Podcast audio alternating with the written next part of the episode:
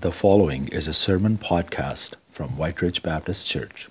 And uh, welcome all of you. I am. My name is Terry Jank. I'm a pastor here at White Ridge Baptist Church. And uh, this morning, as Pastor Kevin shared, we're finishing off the uh, the book of James, getting ready for our Advent and Christmas season. And um, I just want to make a, a few uh, connections with you concerning something that we have been kind of birthing this fall. It's called neighborhood groups. And um, uh, yesterday, the task force met and we uh, recorded the training session that we had hoped that we would be doing uh, live uh, and in person. And so I uh, just want to give you some timelines for those of you who are neighborhood group leaders, just so you know a little bit of what to expect. so, uh, yesterday we recorded the training video. And uh, Lord willing, tonight, uh, those of you who have agreed to be neighborhood group leaders, and some of you who are still uh, exploring that, are going to get an email uh, by, by uh, this evening. And you'll see on that email various documents, but there'll be also a link. in that, and you can go into that link on YouTube and, and get the training and our prayer is that uh, you will find that very helpful as you uh, step into this uh, ministry. And if for some reason you have agreed to be a, a, neighborhood group leader and you don't get the email by tomorrow morning, please uh, let us know because we will uh, we'll fix that. Then um, all week long, you have the opportunity next this coming week to to view that video and then give us any feedback that you have as leaders. And then next Sunday, the 29th, um, we hope that that'll be our formal launch, and uh, we will actually, anytime after, the, after next Sunday, all of you who are connected to our church family uh, should be getting a phone call in the coming week after that, uh, the first uh, week of December, and uh, we'll be introducing the neighborhood groups uh, to, to you, the, the leaders of those groups to you. And so, um, God willing, we will enjoy an Advent and Christmas season very much uh, together uh, in spite of this COVID 19, and that uh, we will be having Christmas in the neighborhood, whatever that looks like. And you'll find the training that we're giving has many practical suggestions on that and what it could look like. So, before we go further, let us just take a moment to pray and commit uh, this ministry to the Lord as well as just to pray for the message that's coming. Gracious God, our Father, we thank you that we get to be your people and we get to, uh, to be part of the ministry that you have on earth. We pray it. Thy kingdom come, thy will be done on earth as it is in heaven. And Father, we want your glory, we want your kingdom to be known here on earth, and we want to be part of that. And Father, as we take this moment to pray for neighborhood groups as we embark on this journey together. We pray blessing on this initiative. We pray, oh God, that the body of Christ called White Ridge Baptist Church will really take a deeper step into caring for each other. And we ask you, Lord, to just give us the love that we need from Christ uh, in order to, to do that extra bit, Lord, whatever that looks like. I know you're going to knit many people's hearts together. I know that you're going to connect many people that otherwise would be estranged. And we pray that that will happen. and Lord, that you'll add that extra element of your Holy Spirit fellowship, koinonia, that will add uh, not just a connection on a horizontal level but also a connection on a vertical level in Christ. So we pray for neighborhood groups. You'll bless them. Bless all the leaders that are going to be training this week. And Father, may they find this training video very beneficial. And Father, we as a church, we just want to pray for our city and for our province and country. Lord, as the COVID 19 pandemic uh, increases, as we anticipate that it's going to swell even more, enveloping more lives in isolation, in, in, in illness, and in some cases in death. Oh God, we know that this infliction of this pandemic upon many, many households in our province is causing grief, is causing sorrow. And oh God, we pray that you will enable us as your people, equipped with your Holy Spirit of comfort, to be those who come alongside and bless and help and encourage and pray for those that are suffering. And Father, may we uh, also be good citizens to do our part in loving our communities, to, uh, to, to be careful in, in how we live our lives. Father, would you help us? We pray for an end to this. We pray, oh God, that as we enter into this cold winter, that uh, you'll enable us to live under this as we've been talking about, to persevere under this for as long as you allow it to be here. And then, Lord, in your good time, we pray, oh, please, soon would you lift it. We pray all this in Jesus' name. And Father, we ask you as well that now as we open your word, that you might give each person individually the Holy Spirit's presence to help apply, interpret, apply, and live out what this means. In Jesus' name, amen. Amen. Well, in the book of James, as we come to uh, the final uh, chapter and portion, uh, we have been noticing that James, the elder James, this uh, person that is a leader in the church in Jerusalem, writing to all the scattered people from the persecution that took place in Acts chapter 8. They're all over the provinces of Judea and Samaria. And now he's writing this letter, and he has already addressed so many matters. And now, at the end of his letter, he finally comes to the subject of prayer. And that is the way he ends this letter to the church. The late J.I. Packer had said this He says, How we pray is as important a question as we can ever face. So we are entering into some deep waters here in terms of what spiritual formation and maturity look like, the subject of prayer. Packer said that people feel a problem about prayer because of the muddle they are in about God. and uh, we're going to talk about that muddle. And in fact, as we, as we look at this subject of prayer, it should help us to clarify the muddle as James, this seasoned church leader in the first century, writes about it, I hope that you'll notice that he's getting into some very important things in just a few verses, big subjects. You'll notice that he addresses really three kinds of prayer in James 5 13 to 20. Three kinds of prayer prayer for yourself, prayer of the elders, and prayer for one another. We're going to be looking at these three kinds of prayer. But before we look at them, just for a moment, I just want to clarify that as we address prayer, we are talking about one of God's regular channels. So if you think about that, God's regular channels that He uses to, to interact, communicate with, grow us up as His followers, this is one of God's regular channels. That means that it's one of the mainstream ways that God wants us to grow in our faith. Prayer, in other words, is one of the big three, actually. Most people agree that are talking about growing disciples for Jesus Christ. Prayer is one of the big three. Let me read to you what um, David Mathis writes in a book called Habits of Grace. He says, God has regular channels the means of grace, those well worn pathways along which He is so often pleased to pass and pour out His goodness on those waiting expectantly. So God has His mainstream thoroughfares, His, his main events, His channels that He loves to pour out grace upon.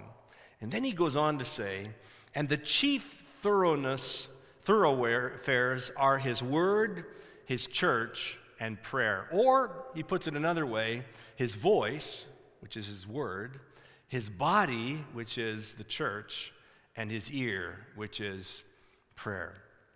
If you, as an individual believer, are not involved in these three ways, these three means of grace, how God pours out and channels His grace toward you.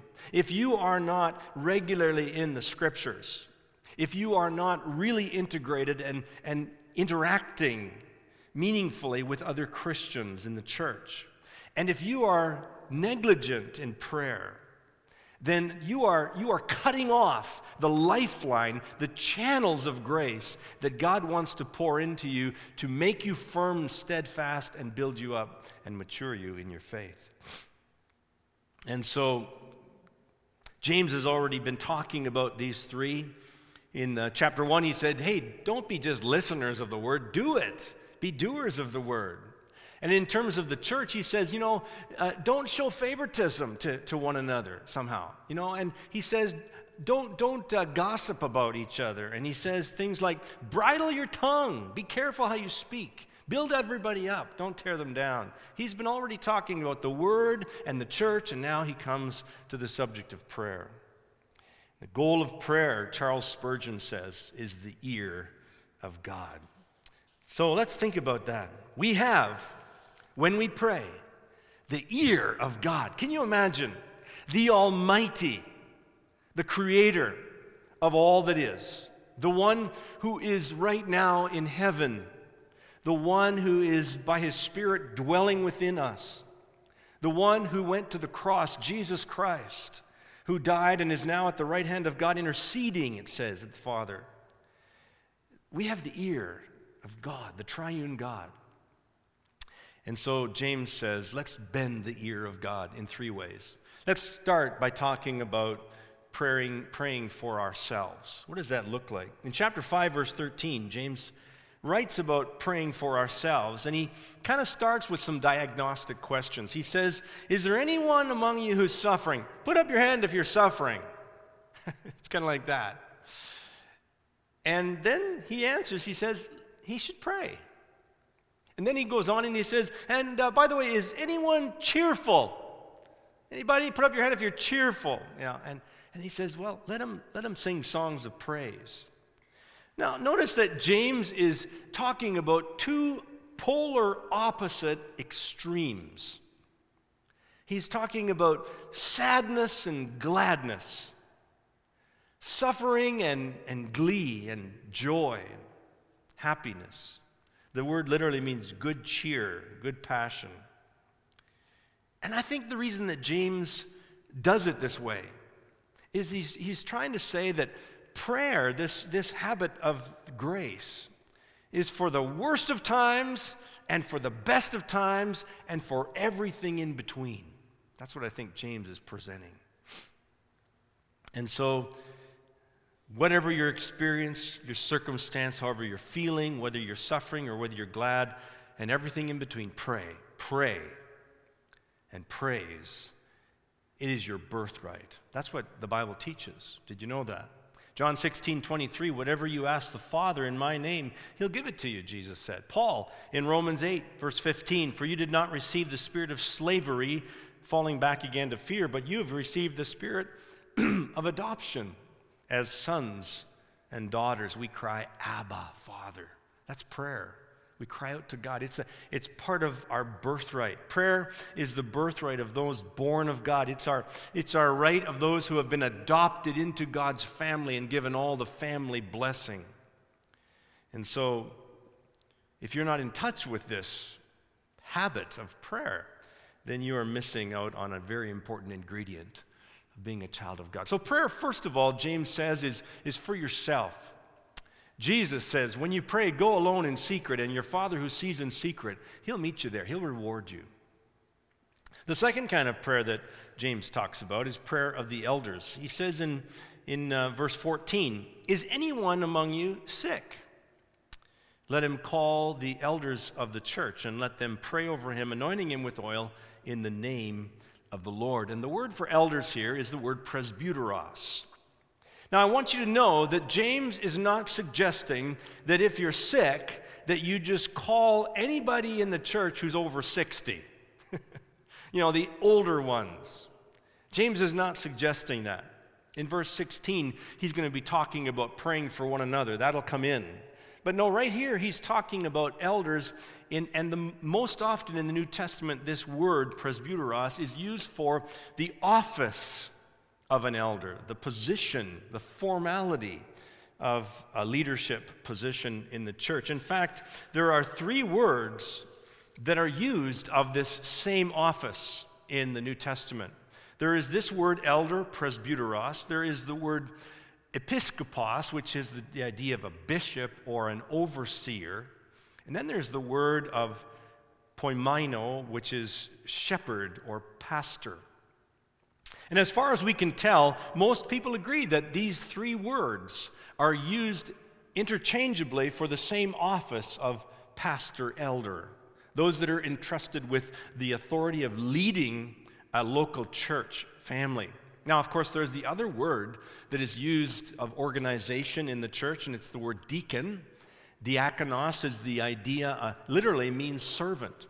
And so, in the New Testament world, as the early church was starting, the deacons were given to the church to assist the elders in the management of church. And we see that start in Acts chapter 6, of course. So here is James. James is instructing on prayer. And after he said each of us should be praying ourselves, for ourselves, and so on, he then goes on to say, and then there's this kind of prayer that is for the elders, the pastors, and leaders of the church to pray. And if you're sick, that would be a good time to call the pastors and leaders. Now, obviously, if every time someone had a runny nose, the pastors and leaders of our church got a call, we'd be pretty busy people. But actually, the, the word that he's used here, astheneo, is the word, a word that means feeble and weak. It is actually used in the New Testament, for example, in the Gospels. It is used of those who were so, so weak, so unable to live on, them, on their own, that people carried them to the marketplace and set them at the doors of, of places so that they could beg. And they earned their living by begging. People with a crippledness, a, disease, a severe problem. And James says if you're sick in this way, call the elders and let them pray over the sick person, anointing them with oil in the name of the Lord. Now, of course, over the years, as a pastor, I have had several opportunities, several calls where I have been called to go to the hospital, go to a senior's residence, go to a home of somebody, to pray over them and to anoint them with oil, just as the Lord commands us in this scripture. I can remember on one occasion, uh, it was in Thunder Bay. It was one of my first times, maybe second or third, that I did this. And in Thunder Bay, um, a man who had cancer 15 years earlier had been free of it for 15 years. His name was John. His wife's name was Carol. And uh, 15 years earlier, they, they knew John was dying of cancer. The doctor had not given him much hope. And uh, they felt led to call the pastor at the time in that church. And the pastor at the time gathered some of the leaders of the church. They went up to the hospital and they prayed over John and they anointed him with oil. John told me that a few days later he was discharged. They sent him home because there was nothing more they could do. And as he was walking in his house, somewhere between his bathroom and his bedroom, he felt this warm sensation pulsate through his body. And he knew that God had done something in response to prayer. And of course, uh, the next checkup, uh, there was no sign of cancer. John lived 15 years cancer free. Now, fast forward 15 years, now I'm the pastor in Thunder Bay, and John's got cancer. It's come back now. And all of us knew their former experience. All of us knew John and Carol's story. And as John got weaker and weaker and weaker, we, we wondered why are they not calling us to come and to anoint and pray over John again? And they didn't. And John died. And I did John's funeral. And sometime later, I had a chance to visit Carol. And I said to Carol, Carol, why didn't you call me, call us? We would have gladly come and prayed over John and anointed him with oil. And you know what her answer was? Her answer was this We just felt that it was God's time for John. We just felt that it was God's time for John. And I was, I was impressed with this incredibly settled resolve or peace that, that just knew the plans of God at that time that were different than 15 years earlier. Now, there's been several times in this church and other churches where we have anointed, prayed over people that have been ill. And you know, I must say that in, in the, the norm, the norm that I've experienced is that people don't get better physically. And we have to think about that. Does that mean that something went wrong? Did, did we pray wrong? Did, did we not use the right words or the right formulas? Well, James suggests there's other things at play here. In fact, James suggests that the, the purpose of pastors called to pray and anoint is not solely for a physical healing, but indeed, it, and if it doesn't occur, like it's a waste of time, far from it, James says. No, in verse 15, the very next verse, James says, And the prayer of faith will save the one who is sick, and the Lord will raise him up, and if he has committed sins, he will be forgiven. Now, that has to cause us some pause and step back from the text and look at what James is saying. He's shedding light on other reasons for this prayer and anointing than just physical healing. First of all, one of them might be that, that God, in the midst of us gathered around somebody and praying on over them, that God gives somebody the prayer of faith in that moment, which I believe is synonymous with this idea of the gift of faith. Have you ever been in a situation in a prayer time where you're, praying about something and you just know that you know that this is meant to be, that this is God's will? And you, you have something rise up within you. You have the prayer of faith, and you say, God, I'm going to ask you in Jesus' name to do something miraculous. That happens. The prayer of faith, God gives it. It's not based on somebody's uh, individual merit before him, super saint. In fact, James is saying, no, this is for everybody. And, and notice also that James says that this prayer anointing encounter with the pastors and leaders could also be for a spiritual healing. He says, if he's committed sins, he will be forgiven. Interesting. You know, the shorter catechism, uh, Westminster Shorter Catechism, Again, it's, it's not a current document, it was written in 1646. But I love question 98 says, What is prayer? and the answer is this Prayer is an offering up of our desires unto God for things agreeable to his will in the name of Christ with confession of our sins and thankful acknowledgement of his mercies. I find it very interesting that the authors of this shorter catechism several hundred years ago believed that basic definition of prayer includes the confession of sins.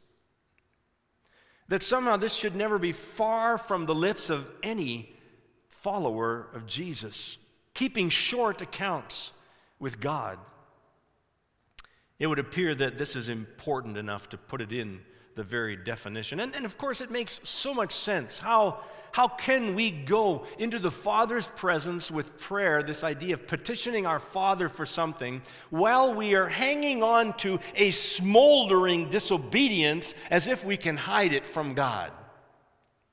So, this open confession, this, this open book to God, is a natural part of prayer. You see, the word confession, it literally means to say the same thing as. You've done something wrong, well, say the same thing as that. Or God says He's convicting you of something you've done, well, say the same thing. Just agree with God. That's what confession is. You're just agreeing, God, I know that I have had that awful attitude. God, I know that I gossiped that day. God, I know that I looked at something I shouldn't have. God, I know. I'm just agreeing with God. That's confession. And uh, these authors uh, in the Westminster Catechism said that that's, that's part of prayer. And that, that whole idea of confession leads us to the third, third part of praying that James identifies, and that's praying for one another. Now, I want you to notice that he, he takes, he, he intentionally moves on from the prayer of elders and pastors. Now he's talking about prayer in the church for one another. And I want you to notice the freight that he is passing over that one another prayer that we see in this passage, verse 16. Verse 16, James says, praying for one another, he says, Confess, therefore, your sins to one another and pray for one another. Notice he does not say it earlier. He's saying, Now, when you're with the pastor, make sure you confess your sins. The Catholic Church does that. They say, Go into that little booth and talk to the priest, confess your sins, and then come out and do your Hail Marys and Our Fathers, and you should be good. No, it's saying, no, this should be, this is something, not just with the pastor you can do this, you should be doing this on a regular basis, walking in the light with each other. He says that, he says, do this so that you may be healed, because the prayer of a righteous person has great power. Praying with one another, for one another, should be a central part of every one of our lives. I want to encourage you if you do not have someone in your life another believer in your life that you can pray with, out loud, pray with, at least once a week, I encourage you to find that person. Those of you who are married, you should be praying with each other out loud. Those of you that are not married, I encourage you, have a friend that you, you get on the phone with, you get on Zoom with, whatever you do, and you pray for and with each other. The history of faith's advancement, the kingdom of God advancing, is all about the footprint of praying people, all through history. And I would uh, commend to you a, a little book by Timothy Keller called Prayer Experiencing Awe and Intimacy with God. Uh, there's certain features that I liked in this book that maybe you, you wouldn't like, or or so on. And the, the features that I liked is that he quotes from seasoned saints of the past. He quotes from John Calvin, he quotes from Martin Luther, he quotes from um, Augustine or John Owen. And he tells the stories of how they prayed and how they learned and taught others to pray. And there's this especially interesting area of the book where he talks about how Martin Luther would uh, get a haircut and a shave with the same man every every uh, regularly. And this man's name was Peter Beskendorf. Now it's interesting because while he was talking to Martin Luther was talking with uh, Peter Beskendorf during the shave. This is back in the 1500s, so it wasn't like a, a razor electrically plugged in. It was this was a, a flat razor, you know, getting all that stuff. And, and he's talking to him about prayer. In fact, R.C. Sproul has written a little book that uses some of the principles of prayer that Martin Luther taught his barber, and he put it into a little book called The Barber Who the barber who wanted to pray. You can go online and you can look up some of these things. And uh, there's a, a, portion of it that uh, talks about a, a simple way to pray. You can go online and find Luther's comments on that. But this Peter the barber was not, not was sort of a devout man, but he was actually a fairly crude man. He had trouble with the drink. In fact, one story that's told of him is that he, he got so intoxicated one evening he, he stabbed his son in law. And, and he would have been exiled from that community, except that the priest, Martin Luther, went to bat for him, interceded for him. He was allowed to stay. And so let me just read to you a li- little excerpt of what Martin Luther says in the simple, he, he, put it all in a letter form to this barber sometime later. And he, he talks about, um, talks about the priests who, who, the priests who stand in the pulpits and they go on and on with flowery language and they forget what they're saying and they even repeat themselves. And, and, and he says, don't be like that. You got to pay attention when you're talking to God. He says they jump from one thing to another in their thoughts, and when it's all over, they don't even know what they've talked about. And then he goes on, now remember, he's sitting in the barber's chair, and he's getting a, a haircut and a shave. And here's what he says to his barber He says, So also a good and attentive barber keep his thoughts, attention, and eyes on the razor and the hair, and does not forget how far he's gotten with his shaving or cutting. If he wants to engage in too much conversation or let his mind wander or look out the window, he's likely to cut somebody's mouth or nose or even their throat. Thus, if anything is to be done well, it requires the full attention of all one's senses and members, even as the Proverbs say, He who thinks of many things thinks of nothing and does nothing right. How much more does prayer call for concentration and for singleness of heart?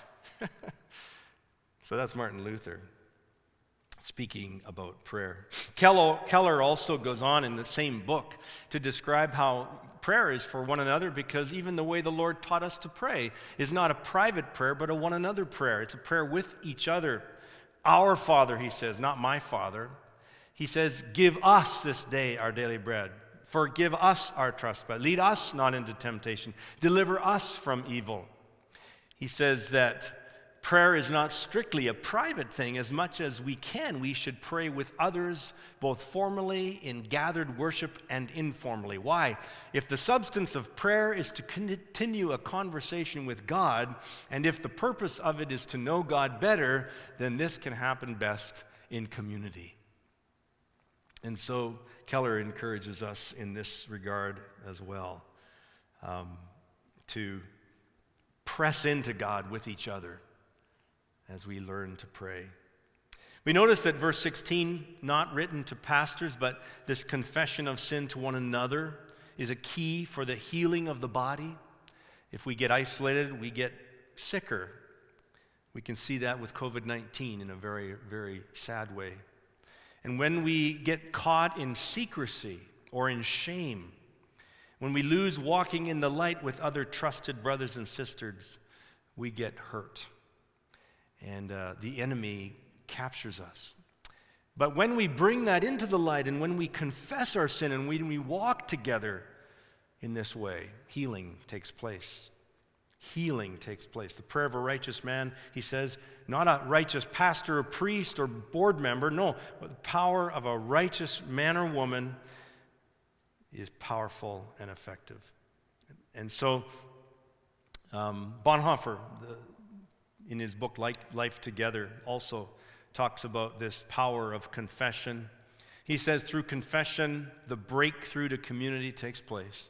Sin demands to have a man by himself, it withdraws him from community. The more isolated a person is, the more destructive will be the power of sin over him or her. We hear this so often, don't we? In fact, just, uh, just this morning, I got a, a text from Steve Morris, who is leading the Seven Pillars group, and he just tied into this passage knowing that I'm teaching on James 5:16, and he said that the Seven Pillars has this, this um, quote in their material from Pure Desire Ministries. Sin that has not been dealt with leads to shame that drives us to secrecy and hiding. The consequence of this sequence is that secrecy always creates isolation. And isolation always leads to separation. Shame is the glue that holds this pattern together. Shame keeps you from truly resolving your sinful choices and away from the very people that God has placed in your life to help you to resolve those things. Isn't it true? And so God, God gives us each other. He gives prayer and He gives us each other to pray with and for so that we might be healed. We are foolish not to make use of this precious gift. Let's move on to verse 17. In verse 17, we read uh, the passage that Kevin read earlier uh, in our service Elijah was a man just like us. Here's another translation Elijah was a man with human frailties just like all of us, but he prayed and received supernatural answers. Did you know that um, Francis Chan's favorite verse in all the Bible. Whenever he gets asked this, Francis Chan's favorite verse in all the Bible is James 5:17. And the reason he says that is because he says, I'm I can't believe it. Elijah was a man just like us, and God answered his prayer. That means I can pray boldly too. And so we ought to. We should pray boldly. God did not listen to Elijah's prayer because of some merit in Elijah, because of some super saint status that he had arrived at. And that's why James says he was a man just like you and I.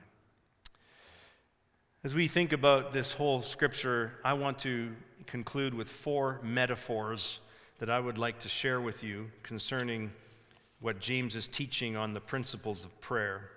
And the first one is that, that uh, prayer is the spiritual glue that holds the local church together. Uh, a few weeks ago, I referred to the Brooklyn Tabernacle, the church that prayer built, is what their motto is. They could see it in their history. Praying for one another is so fundamental. Every chance we get, praying for one another. And I believe that um, as we get into neighborhood groups this winter, I believe there's going to be more prayer going on for one another. Prayer on email, prayer on the phone, prayer on Zoom. And God willing, when, when these restrictions lift, prayer on walks outside and, and so on. And um, so prayer is the glue. Let's remember that. Secondly, prayer is the spiritual gift to every believer, not just super saints. I've just referred to that.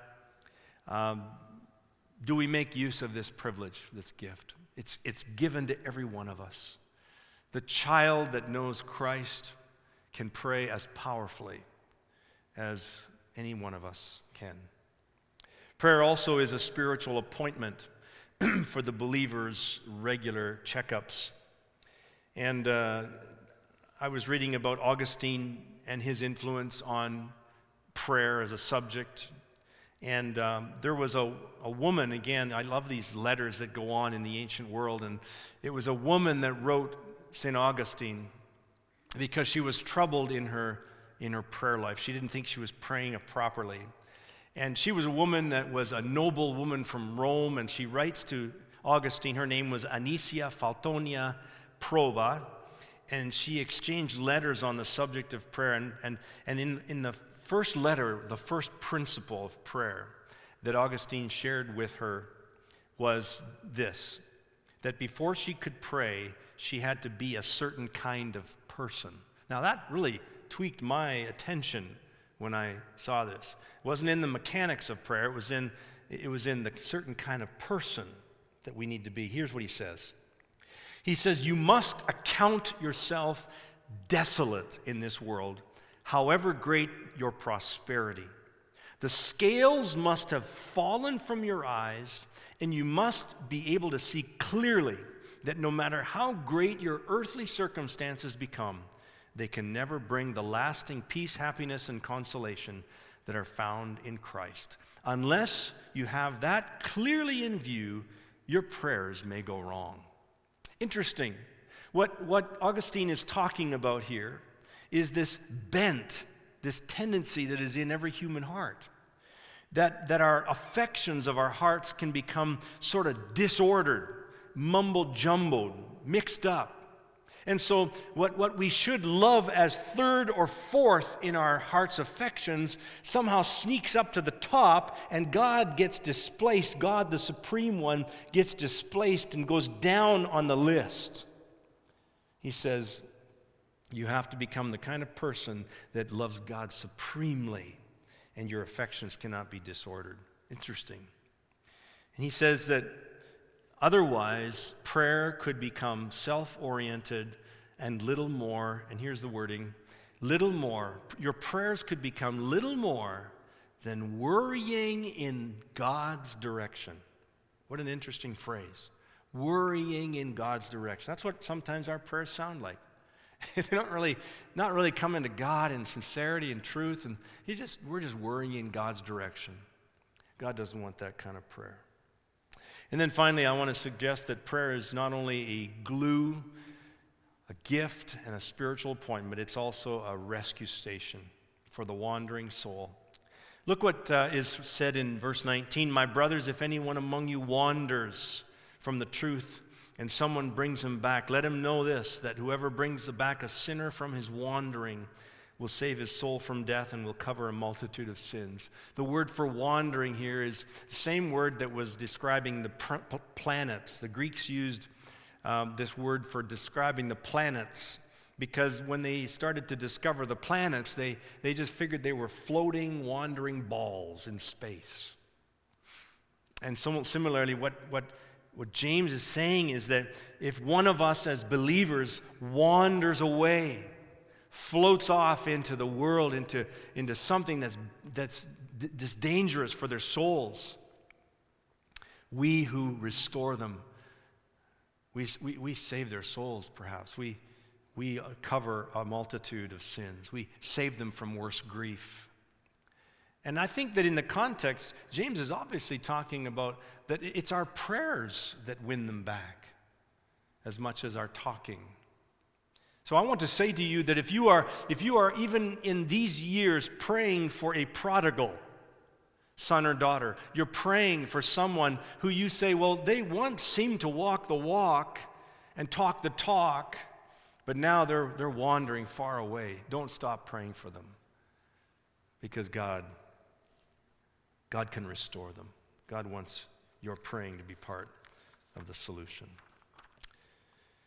Well, brothers and sisters, we have had a, a wonderful journey in the book of James, and you can see from, um, from our puzzle over here that we have studied perseverance and obedience, love and good deeds.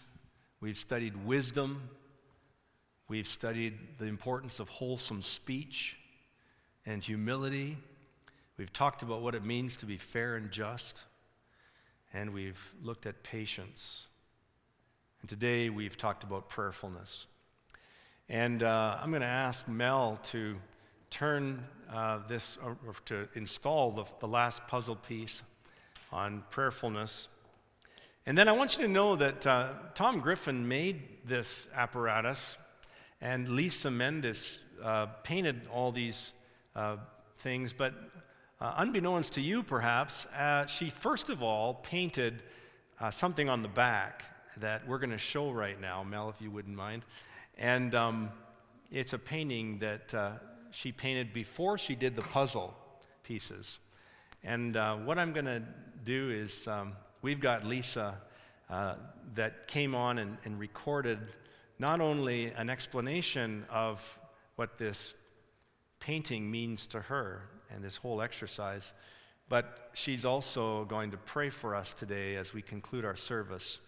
Um, she's going to pray for us that we will be a praying church. So let's, let's listen to Lisa now as she shares. Hi, my name is Lisa Mendes. I am the artist that worked on this painting for this series we've been looking at in James alongside with Tom, who did the construction for it. So this painting, as we just revealed it, shows the tree and the reflection in the water, this image that we've been seeing throughout the sermon series. And my take on it was that this standalone tree, this black silhouette tree, represents us, whereas the reflection in the water with all the bright, beautiful colors represents how we're supposed to be really showing the love of Jesus and how we need to be reflecting more of this out in the world for people to be able to see. It's really hard right now because there's a lot of difficulty going on, and it's easy not to be able to um, reach out and be compassionate and show that love. But really, we're supposed to be beacons of light in this world, and uh, we need to be able to show that love to each other, show it to our, our neighbors, show it to strangers on the street, and uh, just reach out and love one another. So that's kind of the idea that um, I had behind this painting. Let's take a moment and uh, say a prayer to God. Jesus, thank you so much for the sermon series that we have had through James and that we're able to uh, uh, learn so much about you and the things that we need to be able to reflect better in our lives, especially when it comes to uh, being prayerful and uh, praying for other people because prayer is the most powerful thing. And uh, we just really give our lives to you and uh, we just really pray for the people who are hurting right now, for our neighbors, for our loved ones, for complete strangers that we don't even know, Father. Show us how we can be a better light in the world and how we are able to love our neighbors better. And uh, we just really ask for your presence among us.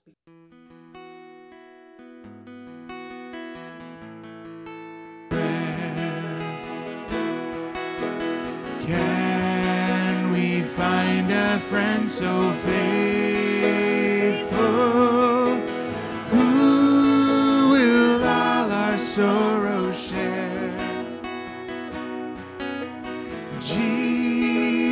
Jesus knows our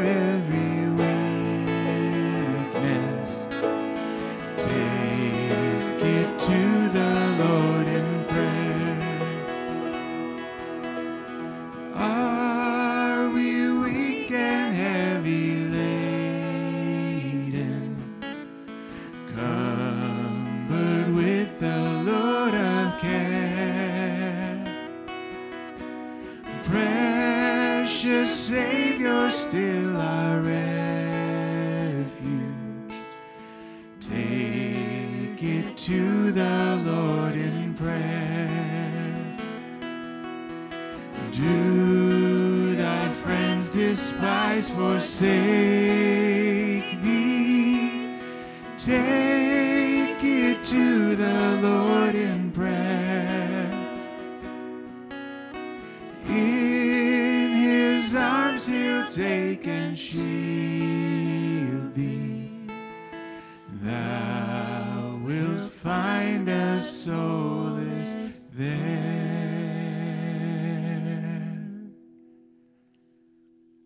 Father, we thank you that you love us. We thank you that you've made a way through Christ for us to know you and to experience you with joy.